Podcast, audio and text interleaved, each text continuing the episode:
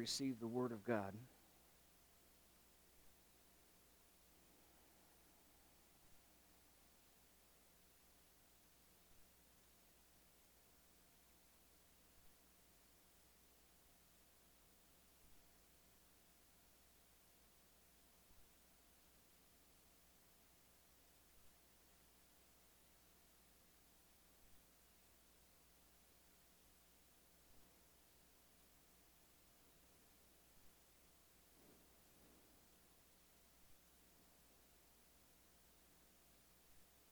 Father in heaven, as we as we have left everything outside, we've we've left all the things that we got to do today and this week outside because we come into these courts to praise you, to worship you, to give you thanks for who and what you are, for what you've done with your Son and your Spirit and your Word that you've given to us. And so, Father, at this time, we we praise you. We want to worship you. We want to see what your word has to say to us. And Father, I just pray that each and every soul that is here, that you will bless them with your word. I pray that the Spirit of God will allow them to see, to understand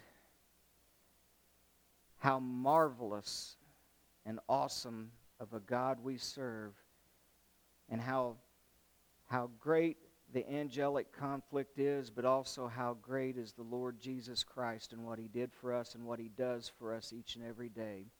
May we take this to heart, Father, and then may we give you all thanks, all glory, and all honor for what we're about to study as we worship you. In Jesus' name, amen. Uh, Zechariah chapter 3, if you want to turn there. We've been, we've been focused on him last couple of weeks in chapter 1 and 2, like we was just talking about with, with uh, the pictures and the wall of fire last week, and the rider on the red horse the week before who, who never forsook his people. Even when they were in the valley and everything was going wrong, we found out that he was still there with, with all of his angelic forces they were going to and fro, keeping up with what the devil was trying to do and to bring against his people. And um, I want to lay a little groundwork while you're turning to Zechariah chapter 3. When you hit Matthew, go back one, Malachi, go back one more, and right there you're in Zechariah. But I got to give you the history of why we're even in Zechariah and why Zechariah was writing. For you see, he was a prophet of God to that nation, and they were in captivity. They had been in captivity for 70 years because of not following the, the Word of God and following in His ways. That 70 years of captivity was now coming to an end. They, they were repenting. Daniel had read from the prophet Jeremiah that it was going to be a 70 year captivity, and he began praying. And, and then the angel came to him. He said, Man, we heard your word the first thing, but for 21 days that the, the prince of Persia came out and he stopped me. He didn't want these prayers to come through and come back to you, but the word of God is, is that you're blessed and that, that this is going to come in, to an end because and tell the people to continue praying to repent and, and that this is going to come to an end.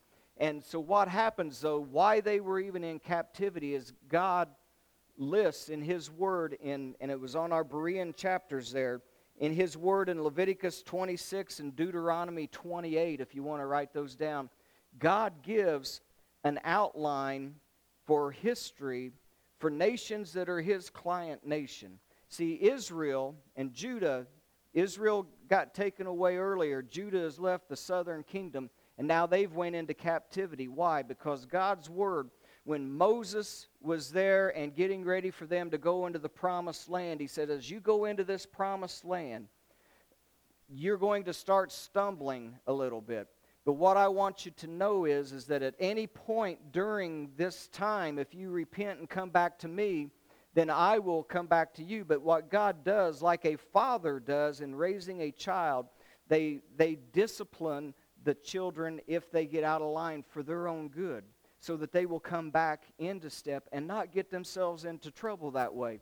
So the Lord gives five cycles of discipline so that you will know that it's from Him and that these things are designed to bring us back to Him, not to hurt us, but to bring us back But we are so hard headed that there has to be five cycles because we don't get it and we want to keep doing what we want to do. And so those are listed here on the, on the next one.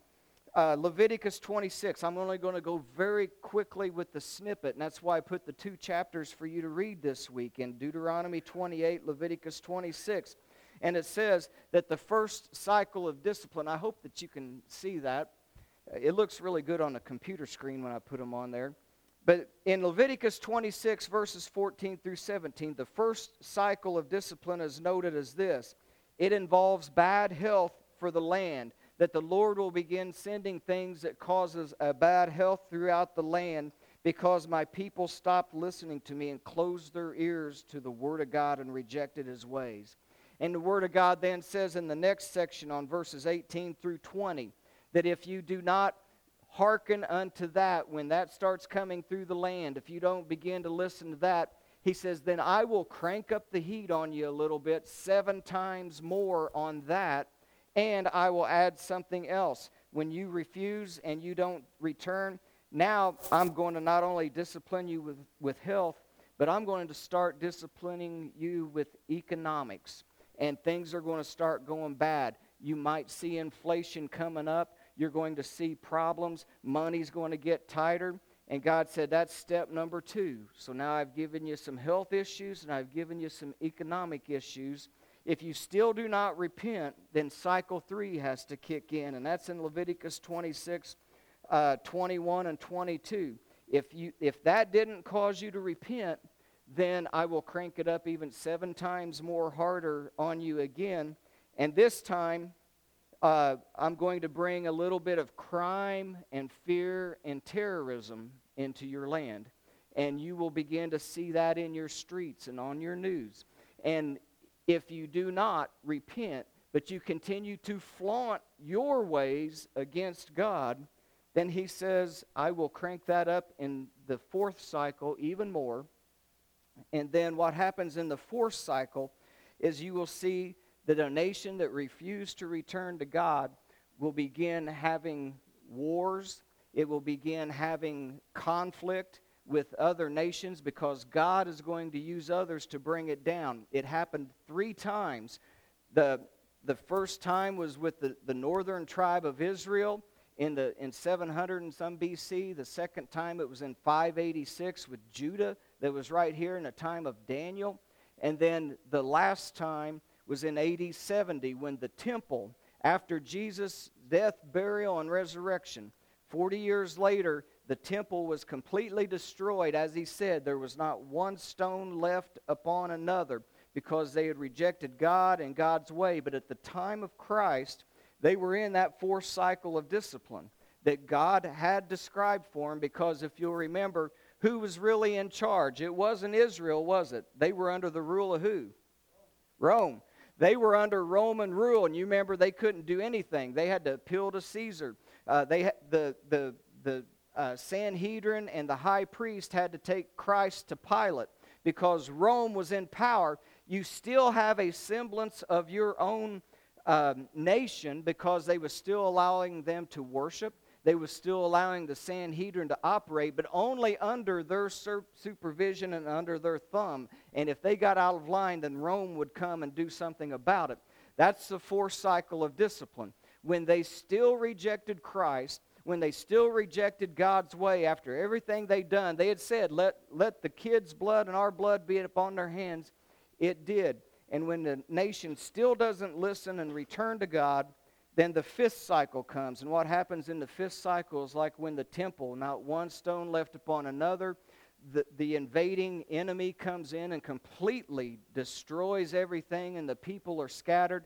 And the Jewish nation was not for all of those years until the early part of the 19th century, about 72 years ago, uh, is when Israel started reforming again. So that's the five cycles of discipline. But any time during that time uh, of those five cycles, the Lord says in uh, Leviticus 26 it'll, and 36, it'll be so bad for those who are left in that fifth cycle of discipline. I will send faintness to your hearts in the land.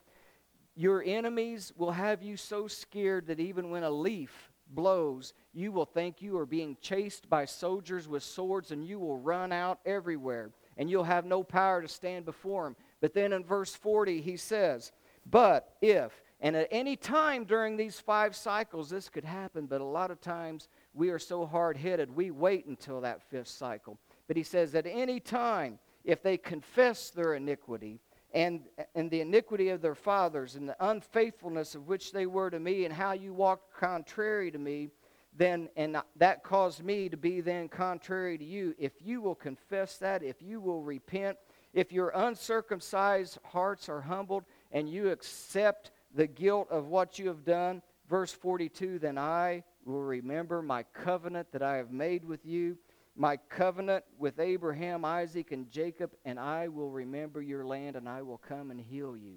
So at any time we could do that.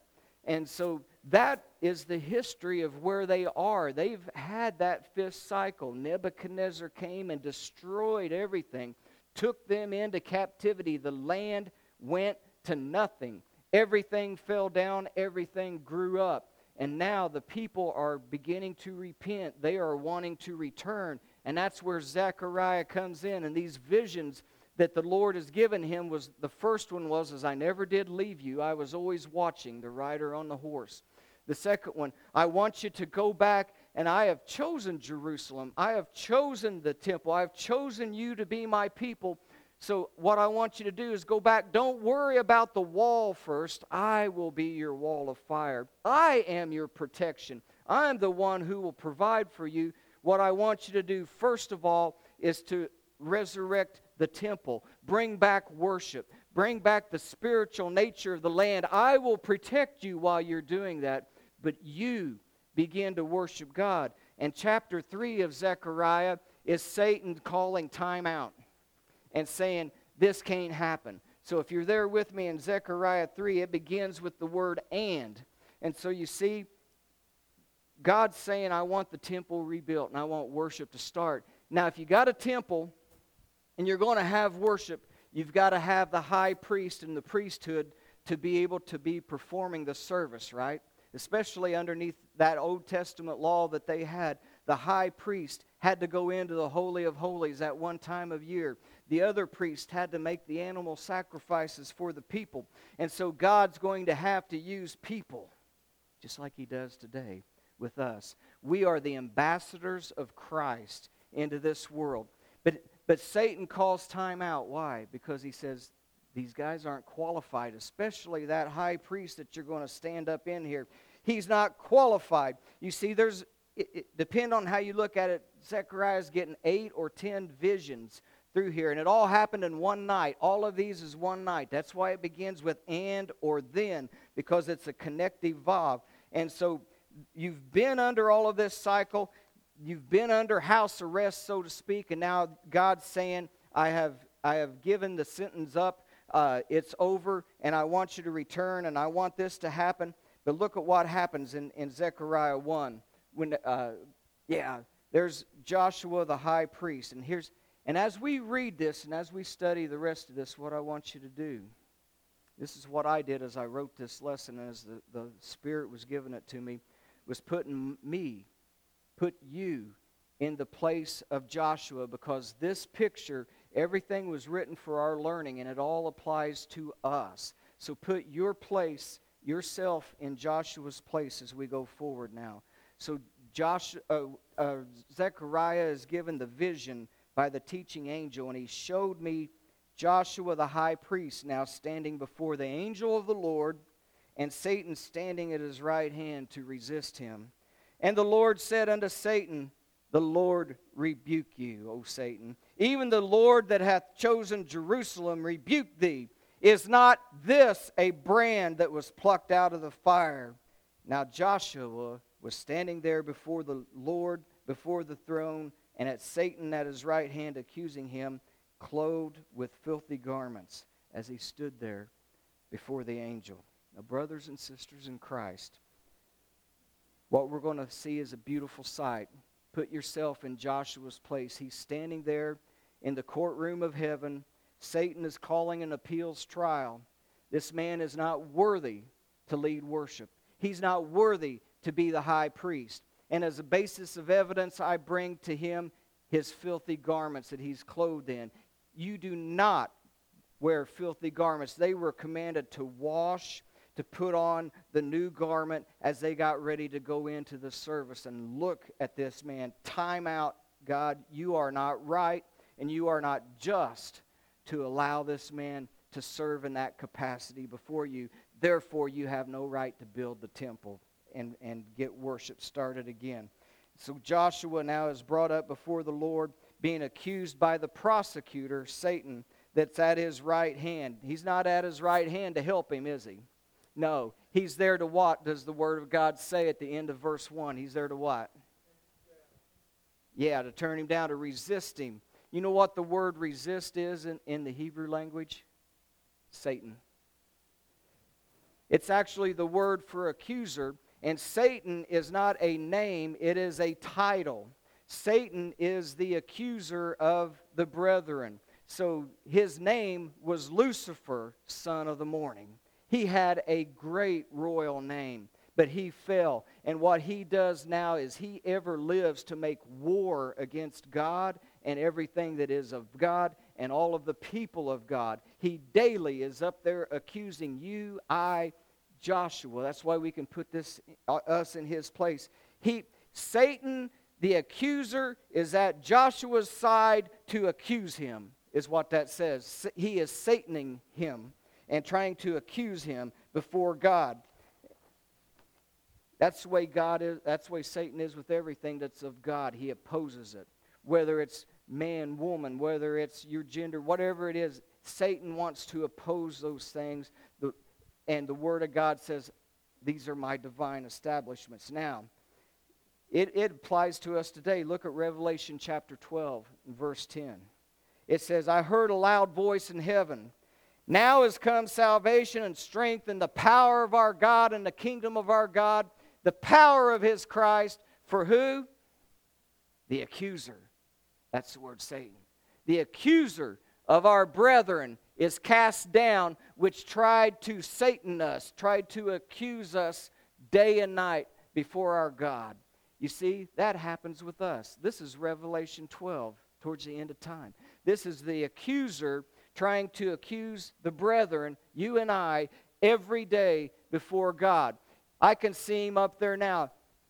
Daryl is not worthy. You see, I put myself in this place. Daryl is not worthy to stand up there in front of you. Why are you even letting these doors open? Because he's not worthy. He did A, B, C, X, Y, Z, and that was just in the last hour. Look at his garments. Look at the kind of guy he is. And I'm standing there like Joshua was with all of this stuff upon me with my filthy garments. That's what the accuser does every time, and he tries to do that to you. Do you ever feel like you've been accused, like you're saying, Man, I'm not worthy? Man, I just don't I just don't feel like God's with me right now, but I, I'm just not worthy kind. No, that's not the thing. That's the accuser trying to accuse us and putting those voices into our mind and our head, and we are not going to allow it. I want you to see the beauty of the Word of God, of what the Lord is trying to paint a picture for each one of us here today. Look at what, here's what happened with me. Just like Joshua I am born of the flesh and I have an old sin nature because of that. I have in the flesh been descended all the way down from Adam. And it says in 1 Corinthians uh, chapter 15 and verse 22 in Adam all die. Everyone who is born of the flesh is going to die. I have an old sin nature that's been handed down completely then, but even so, in Christ can all be made alive. So the first thing I have to learn is, is if I stay in the flesh, I'm going to die. I am a brand still in the fire, as we will see. But whenever I come to Christ and whenever I give myself to Him and I become His child, now I become a brand plucked from the fire. I will be made alive. And then as I continue to learn about this spiritual battle that I'm in, I remember that Jesus said, Except a man be born again, you can't see the kingdom of God. Why? He said, Because that which is born of flesh is flesh. And that which is born of spirit is spirit. So you must be born again of the water and of the spirit, or otherwise you will not see or be able to enter into the kingdom of God. So then, whenever I take a look at that, I look at Romans chapter 3, uh, 3 and verse 23, and it says, All have sinned. Why? Because all were born of flesh at first, weren't we? And all now have that nature to do what is opposite. And all have sinned and come short of the glory of God. And just like Joshua, I am standing there with those garments that have come short of the glory of God. But in 1 Corinthians chapter 15 and verse 50, it says, Now I say this to you, my brethren. Go ahead and give me that next slide that the flesh and blood cannot inherit the kingdom of God. And so, what was I supposed to do? Flesh and blood does not enter in. I got to be born again, not of flesh, but of the Spirit of God. So then, keep me rolling. Yeah, there we go. Flesh and blood cannot inherit the kingdom of God.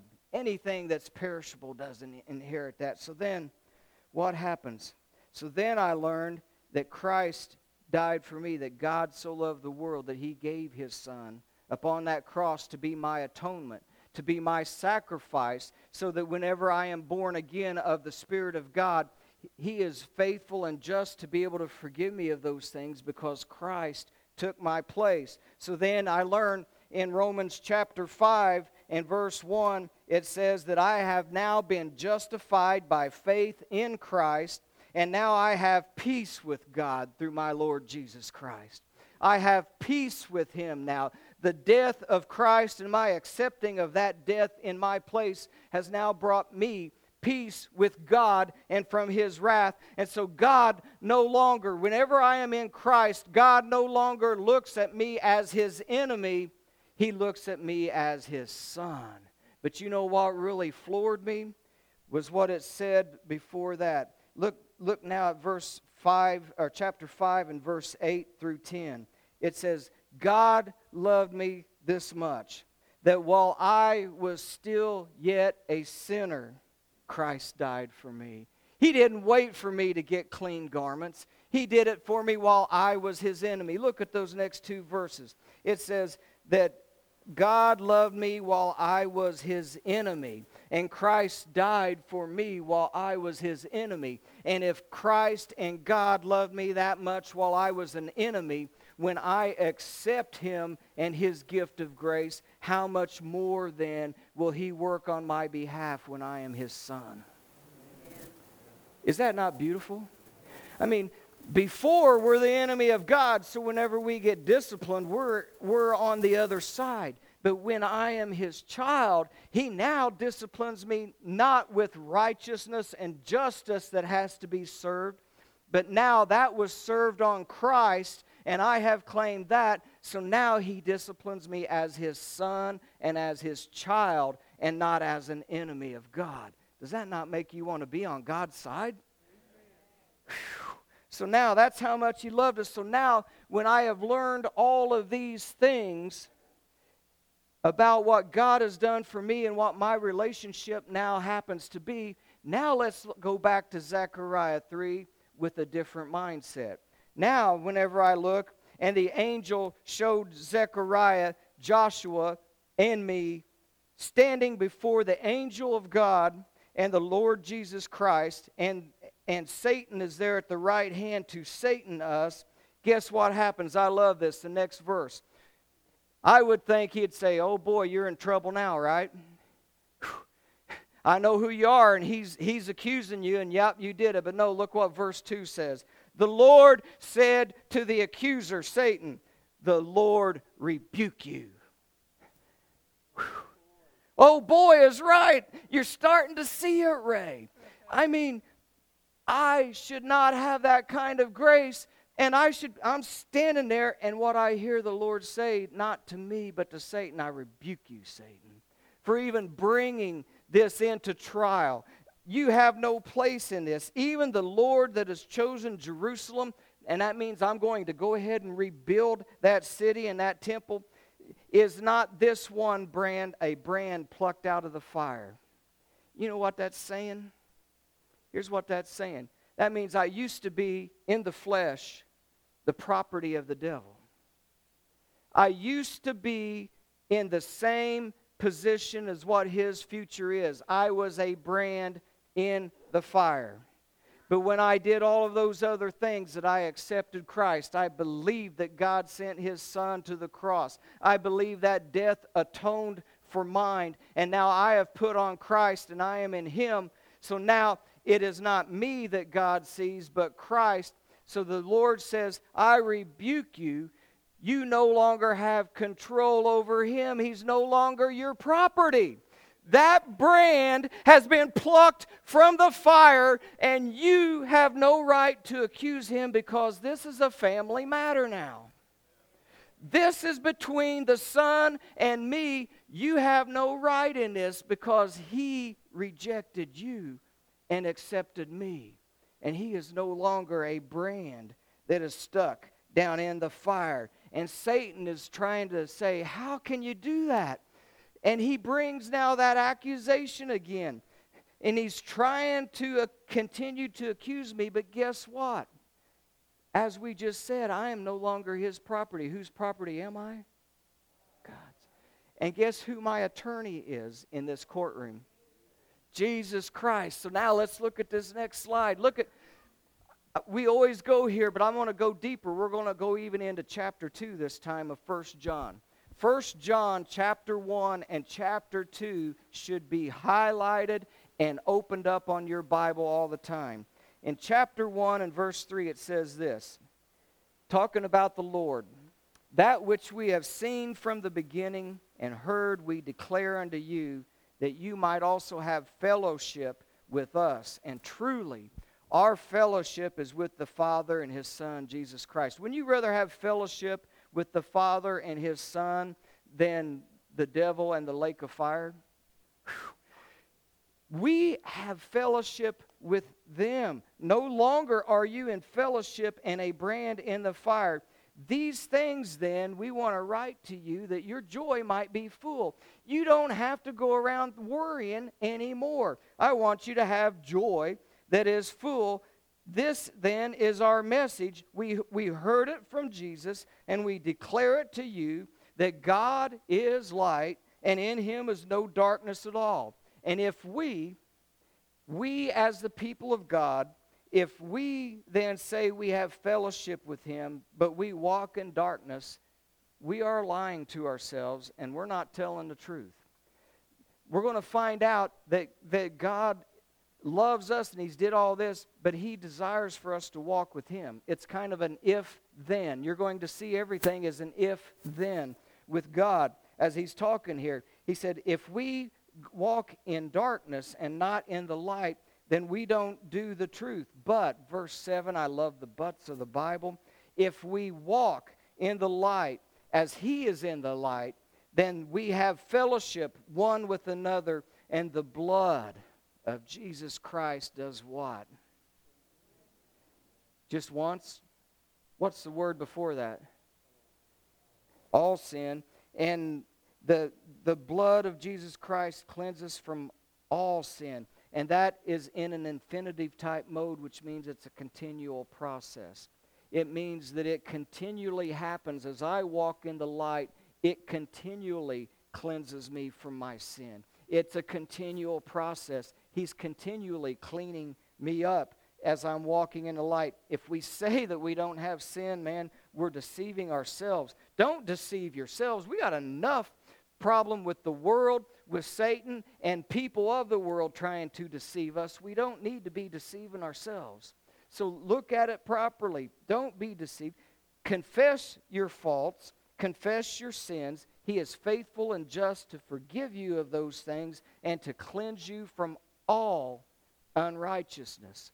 So that's why the, the Lord can be faithful and just when he says, I rebuke you, Satan, because those sins were placed upon Christ. They have already been judged completely. And so when we confess those, we are cleansed by that blood. And we walk in the light with Him and have fellowship with Him. Now, chapter 2. We don't often go this far, but for this lesson we must. In chapter 2 and verse 1, he continues writing them. It's the same thought process, and he says, My little children, then, here's what I want you to know. I am writing these things to you so that you don't sin then. But if anyone sins, we have an advocate with the Father. That's, that's one of the words. The other big word is propitiation. If any of us sin, we have an advocate with the Father, Jesus Christ the righteous. It's his righteousness that we put on. The word for advocate is your defense attorney.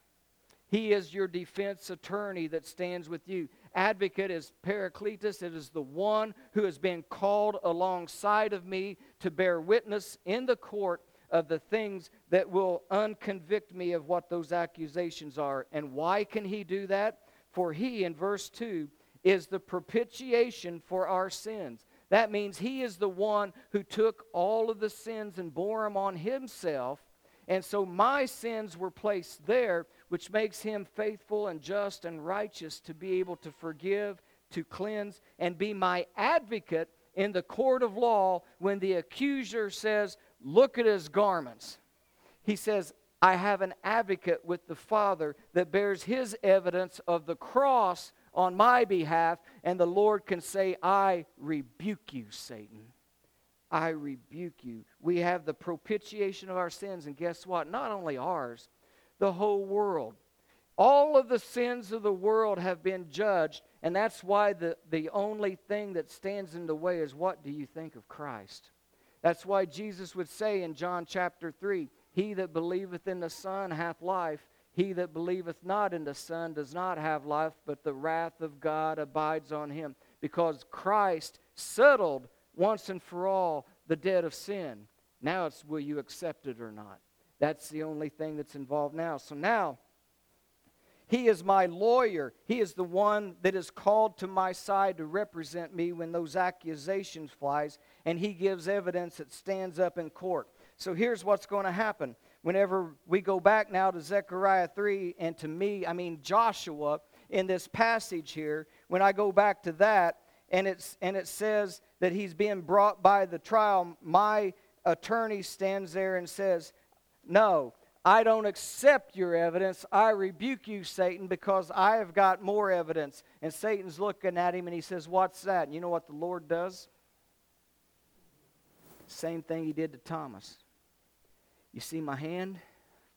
You see my side? You see my feet? I already paid that debt that you're accusing him of on the cross. This is the evidence. You know, I heard someone say that the only man made thing in heaven just might be the marks that's on our Savior that'll stand there forever as evidence as to why we are there. And he brings that evidence up and he says, I rebuke you, Satan. You don't have, I plucked him from the fire. And those, so Satan says, But time out, look at his garments. I've brought him here red handed. I've brought him here. Look how sinful he is. I caught him red handed in sin, and I am bringing him now so that you cannot build the temple. Well, I heard that one other time, didn't you? John chapter 8. I, want, I wanted to go there with us today in John chapter 8 because this is what we're going to be seeing with Joshua, and it's what we see with us whenever we're in that courtroom of heaven. In John 8, it says that they brought to the Lord a lady who was caught in the very act of adultery. And they took her in that very act and they brought him before the Lord and said, The law says that this one that we caught in the very act should be stoned to death. What do you say? And the Word of God says that the Lord, he just stooped down and he started writing on the ground. People try to figure out what he wrote. I don't know what he wrote. But I'm going to tell you, it was something that did two things at least. Because when they continued pressuring him, he stood up and said, He who is without sin cast the first stone at this woman. And he bent down again and kept writing. I don't know what, he, what all went on. All I know is, is that their consciences pricked them and every one of them walked away from the eldest to the youngest, and that would have been how you handled the stoning from the oldest starting it to the youngest, so that everyone followed suit. But everyone left, and the next time Jesus looked up, he said, Young lady, where are thine accusers? Is any accusers, the name for Satan? Where are thine accusers? Is there any left here to accuse you? She said, No, what? Lord. No, Lord. You see, she's accepted Christ. She calls him Lord. I don't know what he wrote, but it caused them to walk away, and it called, caused her to call him Lord. And she said, No, Lord, there's none left to Satan me. And he says, Neither do I, but go now and sin no more. I don't accuse you now either. So that's what happens. This two things are the pictures of what happened in real life with Christ and what happens in the courtroom of heaven when Satan comes there to accuse the brethren day and night. So now when I go back to this, just like just like this lady, just like Joshua caught red-handed, and he brings him up there and and he says, Now look at this. Well, I'm getting ahead of myself. What what the Lord's telling us then is in Christ, it is Romans 8 1. There is therefore now no what? No condemnation to those who are what? That's right. Once you come into Christ and you confess those things like we just saw, there is therefore now no condemnation. So when the accuser tries to accuse, there's no condemnation because I am in Christ Jesus. So now, when we go back to Zechariah, we're going to start going from verse 4 now. We've already saw that he was standing there before the angel of the Lord, before the throne of the Lord, with Satan at his right hand. He, he had filthy garments, and he was like a firebrand that had been plucked out of that fire. Now, the Lord answered and said to the angels that were standing around him, and he said this. So he's clothed with filthy garments. He's standing before the angel of the Lord. And the, he answered and spoke to those that stood around. That's the other angels. And he said, Take away the filthy garments from him. And he said to them, Behold, he's, now he's talking to Joshua, he's talking to me, and he's talking to you. And he says, Behold, pay attention to something. Get this. I have caused, I caused thine iniquity to pass from thee, and I will clothe you with a new change of garments. Is that not one of the most beautiful scriptures that you have ever seen in your life? You're standing there. The accuser accuses. He's got you red handed. When, for, for the dignity of of the house of God, I'm not going to say the actual word, but when it says that he was clothed in filthy garments, the word T S O I, soy, is like soiled, and it means crap, excrement. I will not use the S word in this house. But the word of God is written from the viewpoint of literalness. God doesn't hold something back when He writes His Word, He puts it out there like it actually is. And on my own merit, if I was in my own flesh, my garments would be covered with excrement. Stinking excrement. The word actually means, by those who know the Hebrew and the languages better than me, it's almost like it's a sprayed so it's almost like whenever you've ate something really bad and you had a bad diarrhea that's just spraying everywhere and it stinks. And you say, I'm glad you're laughing. I'm glad you're laughing because I was thinking, man, they're going to say, You are disgusting me. so I'm glad you're laughing. But this is what the Word of God is actually saying. And if I am standing there on my own merit, that is how I would look.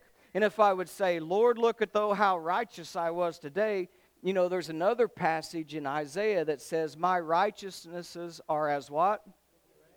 Before him. Do you know what the word for filthy rags means? No? good good answers, but it's even as gross. It's um it's yeah, it's it's a feminine napkin for a woman's cycle so that is filled with that. And so my sins look like diarrhea sprayed all over me. And when I try to say how righteous I am, he says, that's also like filthy rags, is what I see there. God rejected my righteousness that I could try to proclaim, and he's rejected my sin. You know what the only thing he accepts? Jesus' righteousness that was on the cross that comes to me. I can't be righteous in his sight. I'm a sinner in his sight. Either way I'm presented to him, I look awful. Without Christ, I'm still awful, and I'm still a brand in the fire, and I don't have much of a future. But whenever I go to Christ, how beautiful is this?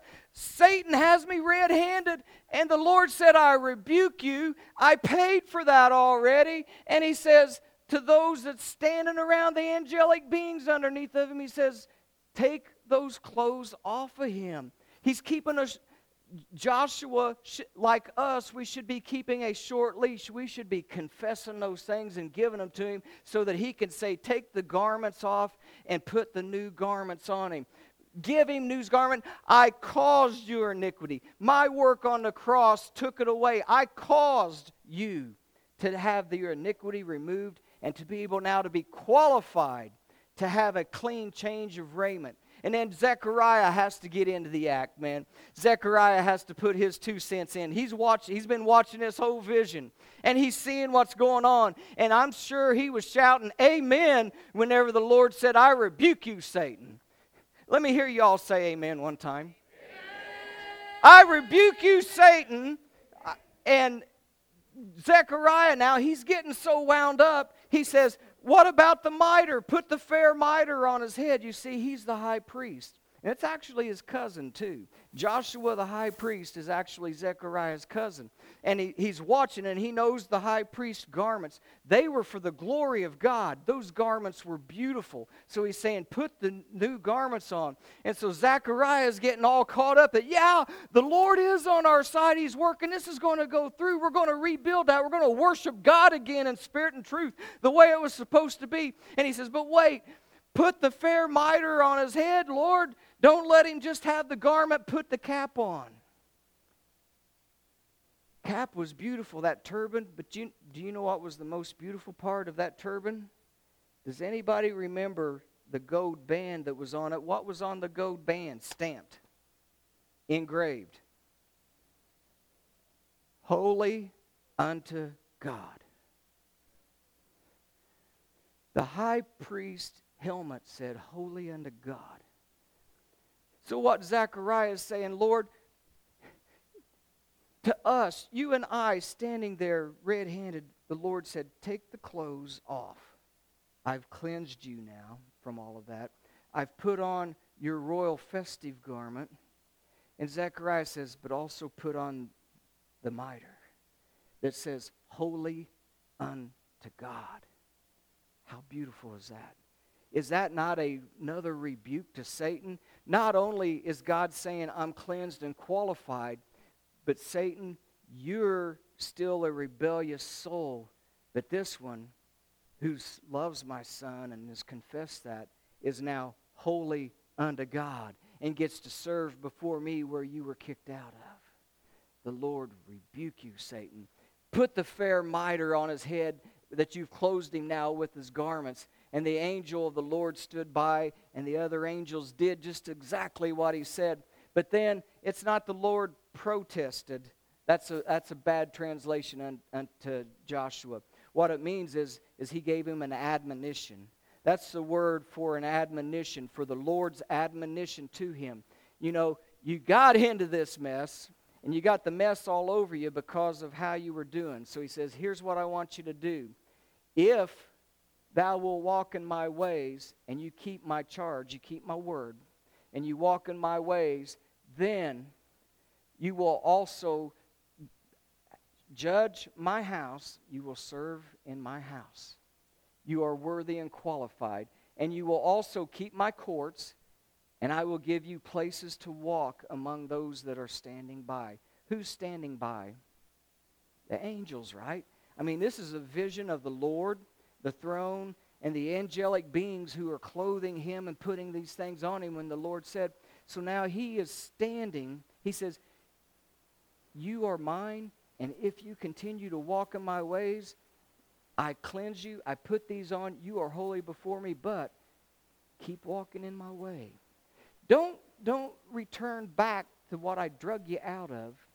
Walk in my ways. If you will do that, I will not only put you back into service with me and I will bless you with those things, but I will also give you a place to stand and walk among the angels.